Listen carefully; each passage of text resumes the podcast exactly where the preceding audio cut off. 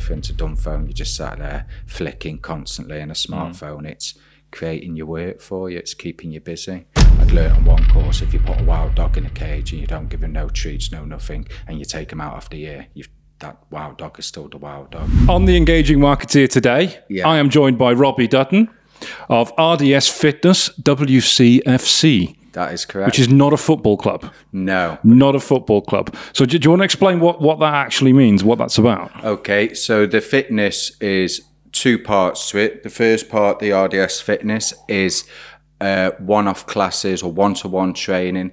If you just want to come and try some fitness out, you're not 100% sure it's for you. You can dabble in and out and just pay for one class or one fitness session and see how it works for you. Where the WCFC, the Wildcats Fitness Challenge, is more of a program, and I've based this around people who struggle uh, with confidence to go into uh, fitness classes. Because mm. if you've got around 40 people, 50 people, and one gym instructor, uh, you can't utilize everybody's ability in one go. So what I've done, I've broke down the whole session for to build up people's confidence so they can be more uh, skilled and confident to go into any fitness class. Yeah, it, going into a fitness class, it, it's not as much worrying about the instructor not being able to cope with all the people. It's you being able to cope with all the people. Typically, I find you don't want to walk into a room full of people who are often a lot fitter than you are. Yeah. Well, I, and and embarrass yourself in front of those people. That that's that, that's the feeling I've had over the years. Is that no, that's very, very mm. true, Darren. Uh, what I found out is a lot of people are going to the gym sessions or the fitness classes and they're going once or twice, and the gym instructor's obviously totally fit. He's six packed up or she's six packed up, mm. and then they just feel a bit intimidated, overwhelmed, and they never go back. Uh, so it is a frightening. Uh, thing to be going into the gym. Even myself, who's quite athletic, it's been around the gym for quite a number of years now. I feel intimidated going into certain gyms. Do you? Yeah, yeah. So what I've done is I've took this a Wildcats Fitness Challenge. I've made it more as a family pack, meaning that we're all supporting each other. You can go on WhatsApp group and there's a chat room there where you can just get confidence, speak to people who have come from lack of confidence, lack of motivation, just sat on a couch for years eating chocolate, watching Netflix, not wanting to go through the door to get into the, the gym. So I'm taking them from there and building up the confidence. I'm giving them the skills. It's not a continuation where, where they're more than welcome to stay for as long as they need or would like to, but I'm giving them the skills to walk into that gym mm. with more ease, more confidence, and be able to keep up with the gym instructor. And, and, what sort of people are you, are you finding are coming to you? Just people that have struggled through COVID, people that have again sat on the couch, never done nothing uh, productive or physical. Uh, and just finding by taking them away from that area and talking to a more of a friendly voice, it's not more military or boot camp style where I'm screaming. I'm breaking all the exercises down for them and simplifying them as much as I can until they can get the confidence to build to the, the main exercise or the mm. main event. Yeah, because a, a lot, a lot of instructors like that. You mentioned military and boot camp. They'll have an element of that in it. So it it's definitely not that sort of thing. No, it it starts off easy. So the six week process, I have twelve levels, and the reason why it's called the Wildcats on the levels, it will go through twelve different types of cats, from the kitten being your level one to a uh, You're talking real? Okay, I, yeah. I, wasn't sure about the Wildcats thing. Whether that was like a, a, a, well, a military term, perhaps, or a, no. an American sporting term. But you mean actual cats? Yeah. So we have levels, and on the levels, there's twelve different cats from uh, a kitten to a house cat, and it goes all the way around to tiger to lion to a liger to a tiger which is a hybrid. So if you're a tiger, you probably wouldn't be coming to my classes. You'd be running marathons, you'd be doing Spartan training, tough mudders, you'd be at the elite. But again, we'll train you through there. We try and put uh, specific programs. If you'd said to me, right, I want to run a marathon in two years or a year, and I've never run before, then we'll break it down. We'll put a package in just for you for that specific, uh, specific uh, training. Okay. And and what what prompted you to to do this in the first place? Okay, so when I was younger, I had lack of confidence. I went totally down the wrong path. My associates, I used to call friends with my associates, and I just went down a dark path uh, within my life. I'd ended up going to a place which will probably explain more, but I went to a dark place and I ended up using fitness as a, an escape, as to try and build my confidence. And I found that it worked. So I went from nine stone wet through to 13.2 stone of heavy muscle. And I thought, wow, this is really good. It's, it's clearing my mind. It's helping me progress from day to day. And I feel like I'm achieving something. Uh, so I seen that fitness is good for the mind and it's good for the body. As I went later on through life, I didn't have the mindset of things. I was just at all the physical, so I was getting that quick, instant gratification, so to speak, of the quick fix, the quick hit. Uh, but as I'd got older and a little bit wiser, I understood that I needed uh, the mindset to go mm. with it. So I'd slipped away from fitness and started concentrating on personal development and mindset. And I was again, I was excelling, excelling in that, and I was doing really, really well.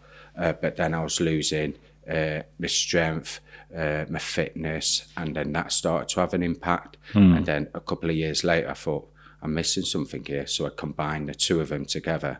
So that's when I've come up with mindset, confidence building, and fitness, and putting them together, and that's due now. I find works a, a whole lot better again because you can put people in the gym and say, right, lift lots of weights, let's go to the fit. And it's just a short hit of instant gratification where you'll set off the endorphins, you'll feel really, really good.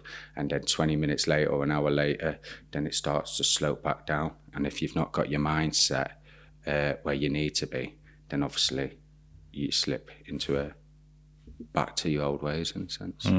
Because mm. I've had a lot of fitness freaks, and and I was myself once a long time ago, mm. very long time ago in my early twenties. Um, actually, went to the gym twice a day yeah. at one point, which is nuts. Um, see it as a bit of a drug. Yeah, the, the the you, you mentioned endorphins. The feeling you get after you have worked out and got a bit of a pump on. Yeah, is something that you crave and you want again and again, and it's something that you it's, it's very difficult to move away from it. Yeah, that's true. Yeah, I was when I was back in the day, I was obsessed like yourself. I was training to three to four times a day, once in the morning, once in the afternoon, once in the evening, once in the night time. Wow. And I was just obsessed with just training, see how fit I could get, see what I could lift. I could lift nothing on a bench press. And then from the two and a half years, I was pushing up over a 100 key with quite ease. And I was just obsessed with it again, but I wasn't concentrating on my mindset. So as the years went on, that's where it fell apart. I didn't have the skills to come back into society, so to speak, and to uh, continue through society with the ability that I should have, because I was just putting all my eggs in one basket hmm. instead of spreading out my eggs and putting them to different skills. That's what led me to go to, back to where I went from. You, you mentioned when you were excuse me when you were talking about younger, you, you were very careful to use the word associates rather than friends. Yes. What did you mean by that? Okay, so when I was younger, I was raised in a pub down in Wales called the T3 Inn, where my mum and dad was very busy and he used to work all the hours God send. So it was back in the day, Darren, where they used to close at three o'clock and reopen at six, which doesn't happen these days. It's just 24 7 pubs, aren't they? Yeah. So I'd be totally lost these days. But because uh, they were working as many hours as they could and then they'd sleep in between the hours they could and they'd have lock ins uh, in the pub till two, three o'clock in the morning. At a very young age, I was left to my own devices. Uh, me and my brother. So we ended up getting into a little bit of bother that went into some more bother to some more bother, and the behaviour pattern just escalated, which ended me at uh, the age of 20 going into custody.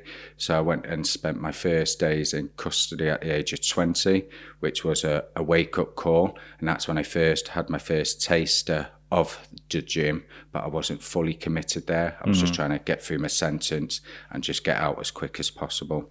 What what sort of bother had you done? I was getting with the, the associates. I was getting into drug crime. I was trying to sell drugs. I was getting into trying to look after my associates as fighting. I was trying to mm. just stuff when you start as of young and then it just escalates. So you can start from uh, shoplifting and then you can move on to other crimes, which are they do make me upset when I look back a bit now uh, because they are shameful. But again, at mm. such a young age and with no guidance, parents guiding you, it's easy to go and try and find uh, sanctuary in your associates.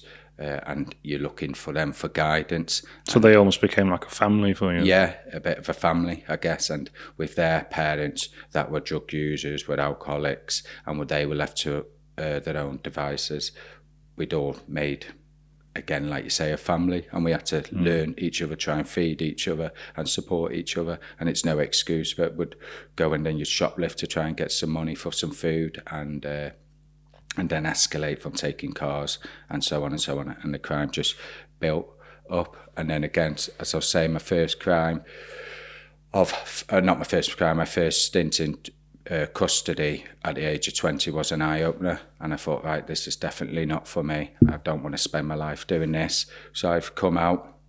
Tried looking for work, did get work, started employment, things were going well, started looking at rehabilitation, how I can help mm. others mm. not to go down the path that I had gone. So that was my first taste of helping people in the right manner, not trying to help people by sharing uh, substances, by uh, helping them in uh, situations as fighting that I could actually help him and try and help him not go down the path that I was going down.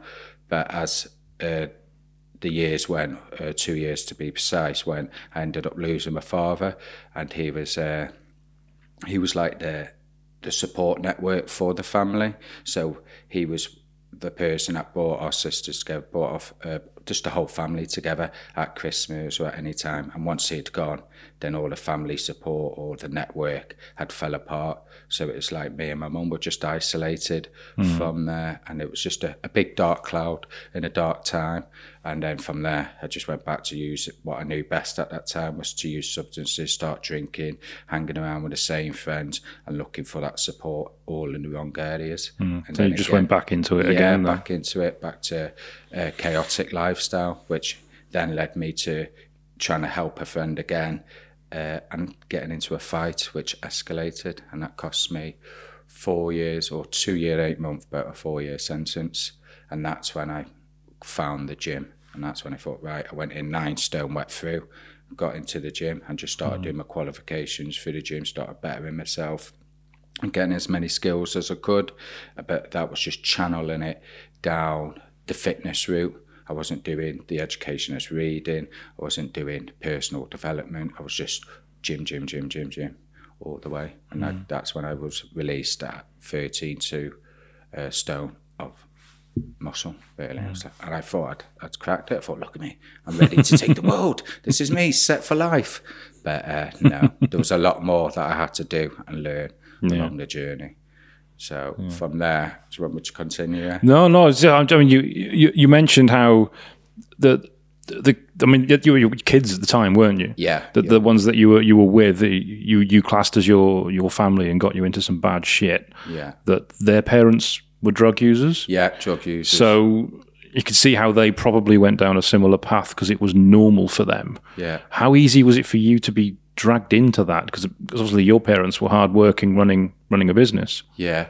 Well, by that time they'd they'd retired, so they'd uh, they, my dad had me quite late. He had me at 50. So we'd done mm. all the pub and we'd moved from Bodelwyddan in Wales to Sunny Rhyl, if you've heard of that, obviously. I've heard of Sunny Rhyl. yeah, not so sunny. No, not the sunny parts. yeah. No, the real parts. Yeah. Yeah. So we'd moved there. And the a reason why we'd moved there is because my dad had took a holiday back in the 60s when he was a bit younger. Mm. So he's just had lights and good times. I thought this would be a real good place to take him. I remember when I was younger. Yeah.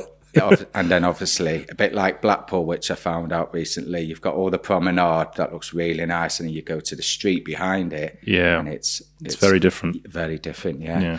So again, they were just trying to live their retirement, enjoy their life, and again, I was left to my own devices uh, with my brother, and we just again started mixing. He went his way, I went my way. We just didn't see uh, each other as much.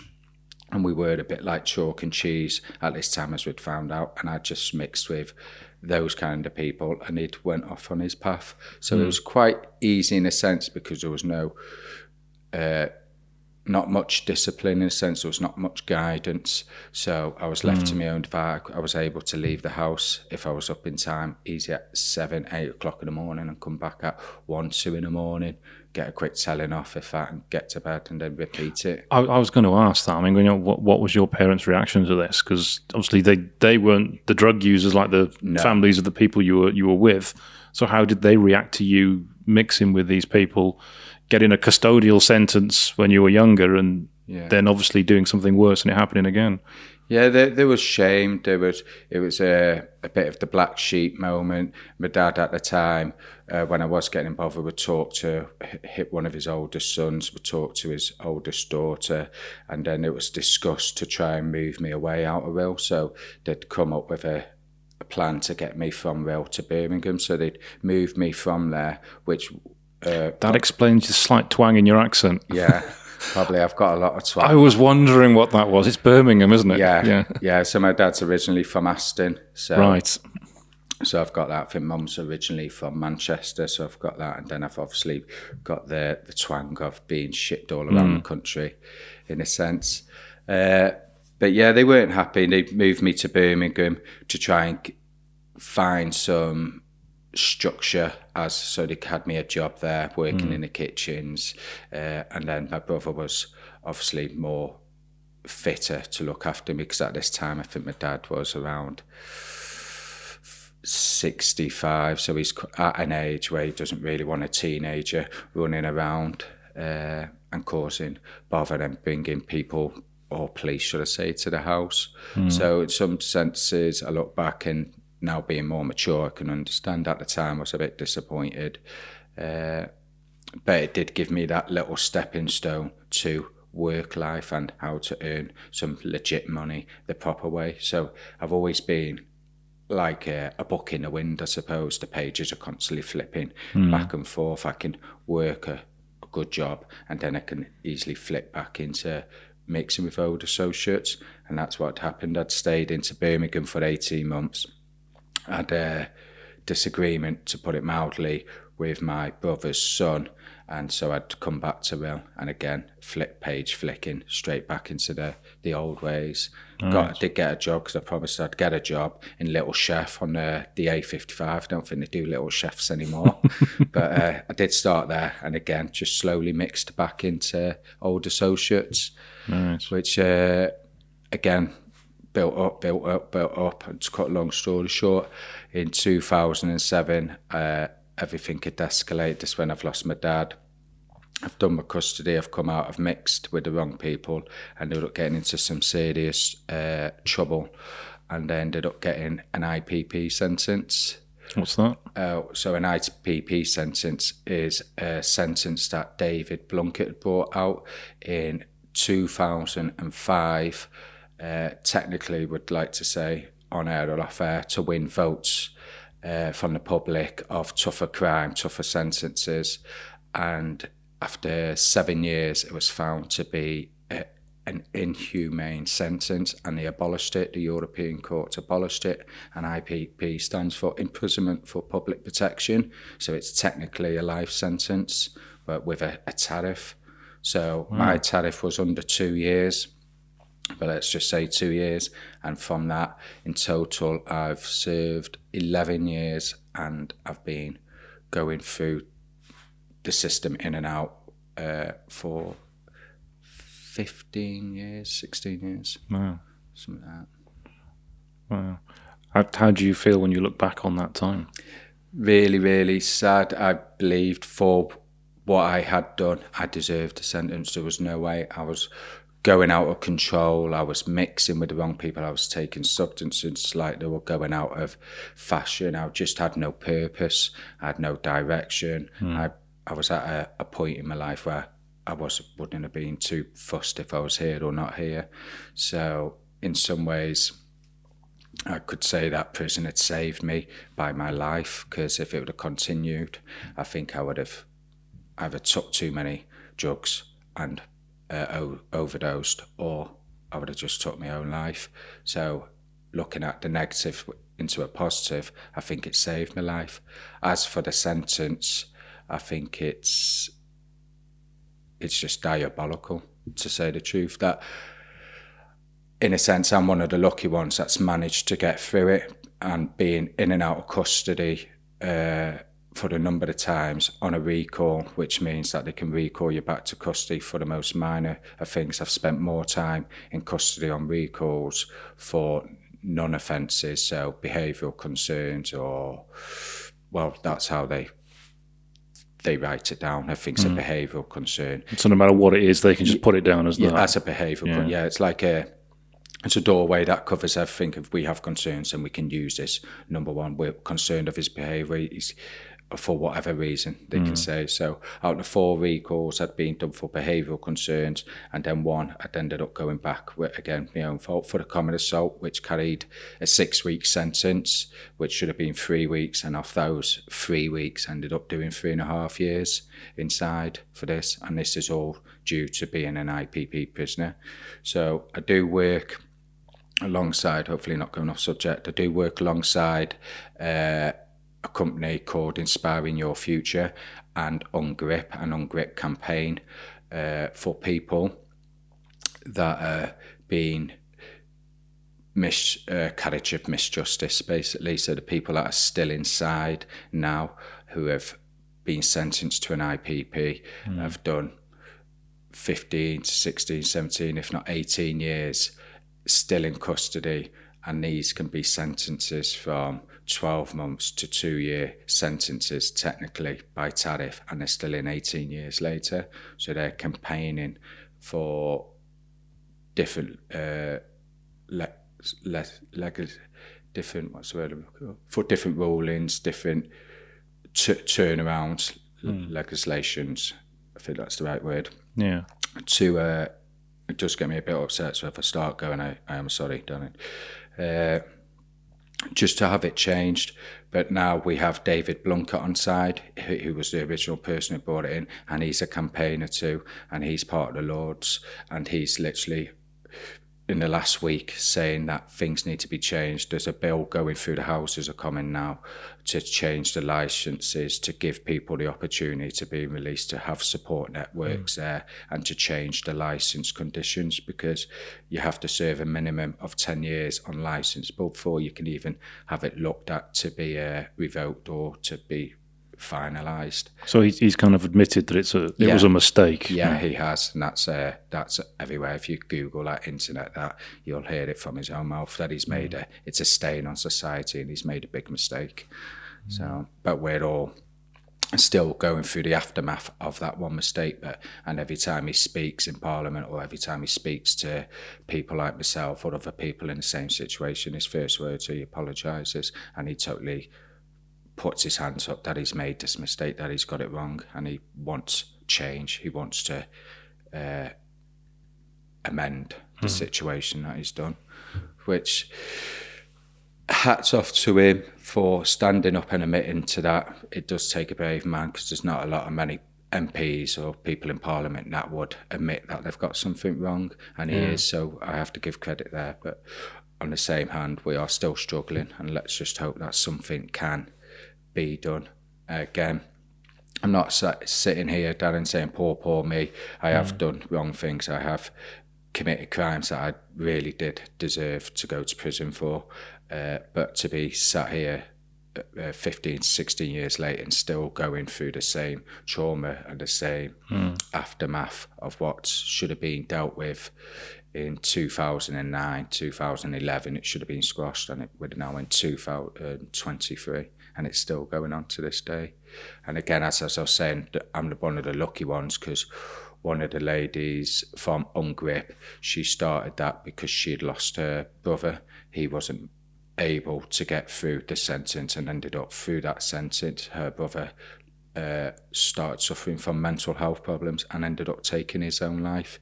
I don't want to say too much of that because it's not my story to tell, yeah but her name is Donna Mooney, and she's just put a really good piece out about that, and it's very upsetting. And I think from what I was listening to her piece the other day on the radio, I think the total has been out 84 people have took their own lives through it, and there's still 3,000 and odd numbers still left in the system where they've not been able to be released because you have to fit a certain criteria. You have to sit on a parole board. You have to make sure that you fit the standards of that you won't reoffend, that you are safe to be released, and and that hence why they're still in there because the parole board think that they are not suitable for release. But these some of these people are in there for pinching a bike. Some of them are pinching a phone. Mm. Uh, some of them are really minor crimes in the sense of what other people are going in for being sentenced to eight years, nine years, doing a sentence and they're released. So that's where their mental health is deteriorating because they're seeing other people coming in that have done a lot worse crime, doing the time and then getting out, and they're yeah. still left in that because of this system. Yeah, in that yeah. murky bowl of soup or that muddy water because of what David Blunkett's brought out, and now uh, he totally admits he's got it wrong. The human court uh, abolished it in 2012 December, and they just had the uh, the 10 year anniversary last year for it, but still there's been no progression since they have abolished that sentence, so they mm. don't give the sentence out no more. But yeah, again, as I keep repeating, we're all still left in this system. Wow, no, I, I was, I was, I was not expecting that at all. Um, is it, is it still affecting you? Are you still under this system now, or are you are you clear of it now? Uh, it's affecting me still. I was able to uh, apply for my license to come off in 2021. Again, we're living in a broken system, Darren, where automatically my license should have been looked at, reviewed, and if not squashed or discussed. That was in 2021. I've literally just had it looked at probably six weeks ago, if that. So it's took them um, two years to, to, to, look at it, and mm. it's meant to be an auto, or automatic process. So because they've took their time slow boating it, that I've just had a knockback to say we're not ready to take you off the license where technically if they would have looked at it in 2021, I could have had that knockback. I could have waited 12 months, sat another parole board or put my papers forward for the license, had another knockback, and now in 2023, I could have been well on the way of uh, getting the license terminated. But unfortunately, because of the system and the, pro- uh, the slow process of things and people not knowing the left arm to the right arm, to put it mildly, again, I'm still going through this system. Yeah. Wow. Mm. Can you see a time when it's actually going to be over? Uh, for myself, I do try and use affirmations quite a lot and positive thinking. And in my head, I'm trying to think 2024 is going to be the year for me for this license to be finished. It's going to be my second hit at the license. There are some changes coming now from David Blunkett and the other MPs where they're putting some rulings in that they can not upset the public and then also try and deal with this uh, catastrophic event that has happened uh, where they're looking at bringing a license down from 10 years to five years and then you sit a board or you put your paperwork in for the board. If you get a knockback, then you'll mm-hmm. sit another one. And if you get a knockback on your second one, I think it's the second or the third one, it'll just automatically be squashed again because when we're looking at the, the public and the taxpayer, if people like numbers and sums to keep me in custody for a year would be uh, £50,000 for the taxpayer to pay. Now, I've done let's just say on recalls, 10 years on recalls. So that's half a million pounds to keep me in when that half a million pound could have been given to something a lot more. It could have said, right, I'm going to take £50,000, we're going to make sure this young man or person at the time is going to get himself some education. He's going to be able to have uh, a good support network. He's going to have uh, employment, he's going to have housing, he's going to have these four elements that would keep the public safe, that would keep him mm. on the right track. And I know people might think, well, that's a bit unfair. If you've committed crime, why should we f- put this £50,000 into you? Because if those three if those four elements work, which uh, statistics say if you've got these four elements in place, then the high chances of rehabilitation are more profound and more effective. So with that fifty thousand pounds spent now, you have four hundred and fifty thousand pounds to the side where you could be put into old people's homes, looking after the aged, looking after younger people, looking after giving parents skills to help their children to make sure they don't go down the path. So you've saved that kind of money, and if you spent fifty to fifty thousand pound on someone who does have uh, high needs of needing support through whatever addiction they've got. If you take the addiction of a heroin user, they may have a habit of three hundred thousand pound a year habit. So to get that, obviously they've got to cause a lot of victims, a lot of destruction. So again, the maths to put rehabilitation in place to give that person support uh, equals it's it's the sums are simple maths basically, and then plus it stops the victims in the long run being created. So it is a bit of a yo. It's a bit of a a, a murky water where people think lock them up, throw away the key, but that's not the answer. There is, they are technically, in a sense, just locking people up now and doing nothing with them. But as I learnt going through my process, and I think it was a there's a lot of uh, what do you call them, uh, doctors or professors saying stuff. But I'd learnt on one course if you put a wild dog in a cage and you don't give him no treats, no nothing, and you take him out after a year, you've that wild dog is still the wild dog. If you put the wild dog in a cage and you train that wild dog and you, you, you give him all the skills he needs to adapt, then the dog comes out better. It's a bit like, uh, is it Fingy's dog, the uh, Pl- Pl- Pl- Plato's dog, or I can't remember the name of the dog. Where Plato? No, is it not Plato? One of the uh, what's his name? Some some uh, it's not Sigmund Freud. It's one of those uh, guys. Anyway, he takes a dog and he puts it puts the electric fence in between him. He stuns the electric fence. He jumps over the electric fence. He stays there for a bit and then he stuns the floor again. It's a it's been a, an actual test and the dog just keeps jumping. In the end, they stun the dog that many times, he just stops him, he just gets electrocuted and electrocuted, so he falls into depression. And that's technically what will happen if you keep putting people in and hmm. out and you're not giving them the skills and you, you're not putting all the things in place, then that's where depression kicks in. And on an IPP sentence, that's what's happening. People are hitting the courses or they're not being given the courses when other people are, and they're just slowly and slowly falling more into depression, more into just not no motivation, no inspiration, no purpose. And again, purpose is a big thing to success. If you haven't got purpose in life, then you haven't really got much going for you. So to have a purpose is a key element to survival, be it for society or be it for uh, an inmate. You need to have a purpose, you need to have direction, which again, through self education, now I've managed to learn all these where it's had to take me to step up and say, right, I'm not going to be getting everything out of this system that I need. So it's going to take me to go and find the, the secret elements of what's going to make things better. And that's the fitness, that's the personal development, that's the reading the books, that's constant purpose to try and better myself every day. And again, I'm one of the lucky ones that's took that leap forward, that's pushed myself and got that drive to go forward. Where a lot of them are Pavlov's dog, Pavlov's one. Pavlov. Yeah, Pavlov's dog, where he's jumped over and he's just had enough. The system's beat him. Uh, they're just sitting in the cells, literally, or sitting in some hospital wing or unit now, and they're just lost, just lost souls. Because they feel it, it doesn't matter what they do, Doesn't matter what they they're going to end up exactly where they are again. Yeah, yeah. And again, now all this has happened for, let's say, 18 years. How can you take that person now that is being basically beaten uh, in modern day torture, psychologically beaten, to be putting them back in society with no support? And again, it's all cost this, cost this, cost this. And when each time Parliament wants to run for votes, the first things to do is we're going to build schools, we're going to go tougher on crime. And it's all the same songs Yeah. uh, they're singing. And funny enough, I was speaking to a, an auntie uh, only the other day, and we vote every four years for these parliament to go in there. But once we vote and have scooped our vote up, we never have another say of how stuff is to be ran, and we just take their hmm. word for it and their trust and everything they've promised us that they're going to do.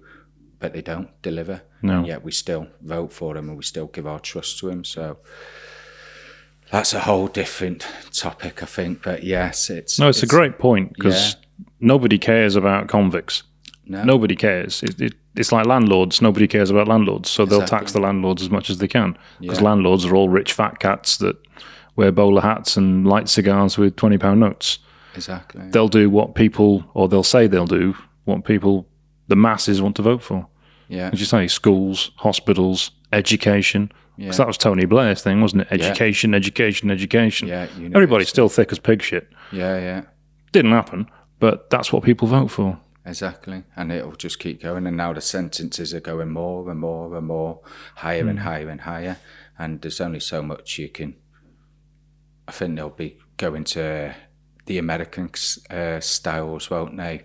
Where they're saying, right, we're going to sentence him. We've just give him 672 years. ago. yes, what a sentence. And go, if he lives that long, he deserves to be let out. So technically, my sentence as the class it was a 99 year sentence. So they go, it's an IPP, 99 years, uh, an indefinite sentence. So they can just keep you in there for the rest of your life. And again, there's cases out there, Darren, if people want to look it up.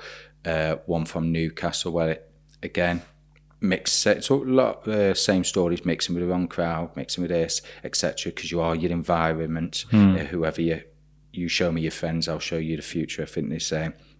And he's ended up pinching a bike thinking it's for whatever reason i don't know this person but the story i've heard and it is in the papers he's ended up pinching a bike obviously wrong thing to do deserves to be punished but this person's been sat in for 16 17 years now for pinching a bike and i just Really? yeah, and I say to the people, if this was your son or if this was your daughter that was in there, if this was one of the MP's daughters or one of the MP's sons or brothers, then something would be getting done because this is the brinks of society or these are people, and let's just say they remind people that they are people, that they have come from maybe not the best parenting, maybe not the best surroundings. They have come from poverty or they have come from abusive relationships, abusive parents. These are all factors that create the beast in a sense. They're, they're all factors that have had it uh, help towards this person going down the wrong path where they may have not, or they may have not been able to ask for support. They may not know where to go for support. And so, again, they go to the best place where they can, and it's other people on the streets that have, again, Yeah. been left to their own devices. It's a sad world, and in 2023, we'd have thought we'd had a better grip on it, really, especially in this country. Hmm. Hmm. It's quite depressing, really. It, it is. dep- It is. It is sad. That's why I said, and how I've not broke tears. I'm just because I could see this. You're holding it. You're Yeah. holding it in. I am, yeah. I do do talks as well. As I said, I work mm. with uh, the fitness part of things, and I deal with mental health on that side of things. I put the fitness side of things, but I do mm. work alongside a, a company called Inspiring Your Future. Yeah. So I will mention them, and that's a great organisation. What, what, what do they do? So they work with the kids that are going uh, on the blink of going to custody or they're struggling at school or they're just not getting the picture of what school's about, meaning education, who needs education, what a waste of time. As I was thinking at that time, who needs not what you know, it's who you know, which in some sense that can be a good thing, but without your skills, without your purpose, without the knowledge behind you, it doesn't matter who you know because if you can't deliver something because you haven't got these skills and purpose and knowledge behind you, who's going to really want to take you on? Not, uh, not no one really, or not many people. And if they do take you on, it will be for their own gains. Uh, so we go in and talk to those. We go in and put them a package together to help them not go down the same route. And again, uh, UNGRIPP a campaigning. So if you people can look those up and support those, and that is to get abolished, totally abolished, or laws changed around these uh, IPP and support, support, support. And since I have come home, and social media is the biggest thing out there, and everyone you can't even look at people in the eyes now because they're just heads down and everything's f- facing phones. When you do, uh, it, there's a saying in custody, Darren, where people shout through the windows. There's a lot of noise. If you'd ever go, it's one experience. I'm not saying to go in there, but if you've ever got a chance for the day trip, in a sense, because you can get day the noise, the smell, it's just like something you've never heard before. uh, and they have these things called warriors, uh, window warriors, where people shout out the windows to another one, either to bully him or to make themselves feel better or for whatever reason. But outside, they've got what they call keyboard warriors, which I found out. So if something mm. happens, then they start trolling and bullying, etc. So there's not much difference from there to there, and the people of behaviour. And I have noticed on some uh, newspaper cuttings, if somebody's done a certain crime or they've committed an offence, or everyone's got an opinion on opinions basically, and you'll see all the comments underneath of what they should be doing and this, that, and the other. And then these may be the people that have good jobs, have had it, are quite a, a, good life, uh, just sat there watching the TV for eight hours and think, oh, I'm a bit bored of that. I know what I'll do. I'll just put drive this negativity into this social media package to send out to the world. And from my experience in my life, negativity just breeds negativity by putting someone down or not being that person that can support them is not going to be the answer that society needs. It's mm. ask the question, why? Why has this person done this? Why has this happened? What can be put in place? What what can I do to, I mean, and as the people, what can we do to stop this happening? And one great event that I did see, what would have took society in two different directions, was when the riots happened in 2011, if I'm correct, and it, it just went chaotic, and there was a big cloud o- over Britain on that day. But within a blink of an eye, the clouds had cleared, the sun had shone, shone, and people has come out to help clear up the mess. Mm. and it's shown that there is good people out there and there is support out there. And by stepping up to the plate it shows we don't have to stay in a negative bubble. We don't have to around, hang around with our associates. It's about trying to find the good people the people that sweep up the mess the people that are willing to put their spare time into helping others and so on and so on and so on. Because when you're in that kind of world that I was in, everything is dark, everything is black, and uh, society does look like one big stain where there is n- not much hope out there. There's not many good people out there. But as you, when you see demonstrations of support and care and uh, stuff like that, there is hope out there. There is st- there is good people, and mm. they just need to start supporting each other and Again, it only takes one bad apple to rot the, the apple. So let's take that bad apple, clean it up, and support it. It's interesting the analogy you made there between the, the social media keyboard warriors and what you called the, the window warriors, because mm. they're obviously protected. No one can get at them. Yeah. They can't get out, so they can be as hostile as they like. Yeah. Same with the keyboard warriors. They're behind a screen or a phone screen. Yeah. They can be as hostile as they like because nobody's going to actually find them, yeah. or so they think anyway. Yeah. But social media platforms have really have a duty to do something about that. But adversely, Twitter or X, as it's called now, yeah. is deliberately making it worse. I don't know if you're aware, they switched it from when you were looking at Twitter, it was what you followed. It's now what's going to get a reaction out of you. So if you're on Twitter and you log in, you don't see people you follow by default. You see things that the algorithm knows you're going to react to. And it's not things you like, mm. it's things that are going to annoy you, things that you are going to disagree with. So if you're left wing, it'll show you right wing stuff. If you're right wing, it'll show you left wing stuff. Okay. Because it's deliberately trying to get a reaction out of you because that's what breeds the content. What gets yeah. more people using it, gets more ad views, makes it more money. It's deliberately pissing people off. Yeah to get that kind of reaction. And it's horrific that it's doing that. Yeah. It's like they say bad news sells, don't they? Bad news absolutely yeah. sells. And yeah. I just think it's, I don't watch the news. I've told my friends and the people I uh, associate myself with now why watch the news and mm. uh, through the books I've read and through the stuff that I watch a lot of stuff on YouTube and it's all uh, self improvement, self improvement, self improvement, and, and, it's daily in the car. I try and use my car as a a university on wheels mm. and just constantly because I think we spend a thousand hours a year or in a whatever amount of time in your car driving. So why not yeah. put stuff on that's going to better you? So it's all podcasts and educational podcasts, stuff. Yeah, anything yeah. that's educational, it's going in the ear. Yeah, mm. and uh, what was going to say then? yeah, so to put the news on and to listen to all that negativity is just never going to set your day up. So if there's anything coming through my feed on Twitter, uh, Facebook, anything, I just that go the other way as much as I kind of don't get involved in that. I won't because I don't know how to handle if people were throwing loads of stuff uh, towards me. I'm quite, quite fragile like that. like, my God, what is this? I think, I think I'm sure it has happened once. Mm. Uh, and uh, my partner at the time did say about because I'd been in for that many amount of years, Facebook had come out whilst, whilst I was in custody. So all this was new. I didn't know how to use uh, YouTube probably four or five years ago. I didn't even know how to use that. Nice. And now I'm just literally addicted to it. Like, wow.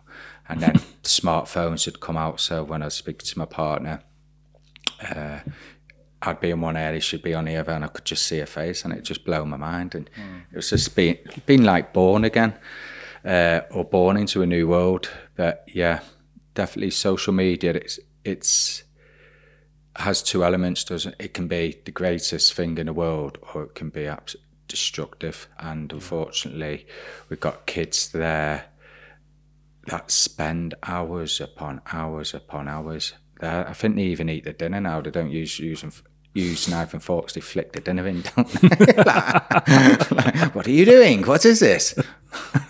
so, or like humans, aren't they? That program, yeah. humans, where they have blue eyes. Yeah, uh, it's it's just it is a sad world. But again, uh, from learning and doing courses, and I try and say to my kids, "What is your phone you're holding? Is it a dumb phone or a smartphone?" And I ask, "What's the difference? A dumb phone, you just sat there flicking constantly, and a mm. smartphone, mm. it's creating your work for you. It's keeping you busy mm. in a positive way." So. Well, let, let, let, let's finish on positives. Yes. Let's please. finish on positives. Yes, please. What, what made you then want to start the fitness business that you're doing now? What made you want to help people?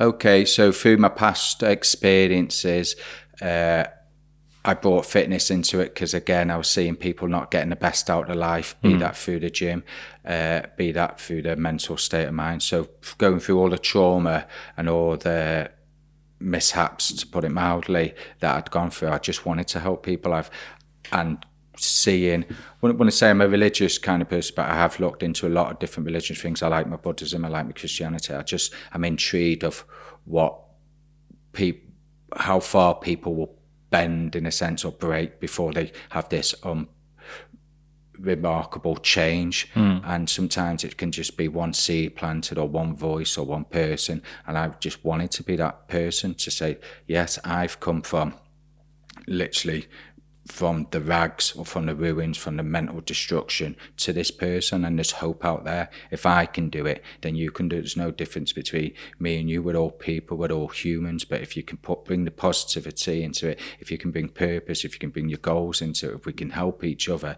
let me help you and you help me, and let's just help each other. And I just I thrive off it.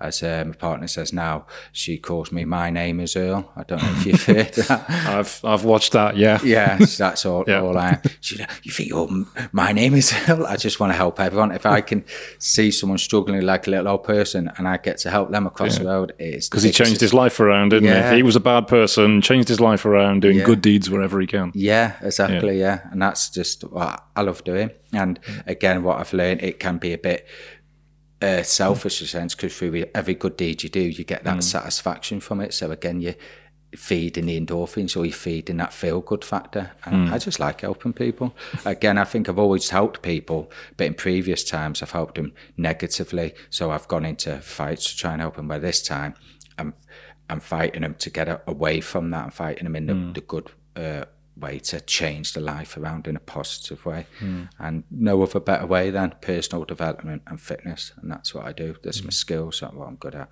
How, how does it feel when you you can identify somebody that you can help, and you know that if they don't get your help, they could feasibly go down the same path that you went down?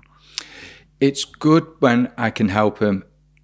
In a sense, I keep using the word help, and what I've learned through my uh, development, Darren, is I'd like to say I can guide and support. So I'm using the word help there. I shouldn't really be using that because only they can help themselves. And that's what I've learned. I can give everyone the tools to say, right, if you use this hammer, it's going to be able to put that nail into that piece of wood. If you use these saw, it's going to be able to saw that wood uh, to build this, etc., etc. I'll give you the tools, but only you can help yourself to hit that nail, to saw that piece of wood. And they've got to be able to, and that's, as many people were, were giving me the tools. I wasn't using the tools that I'd been given.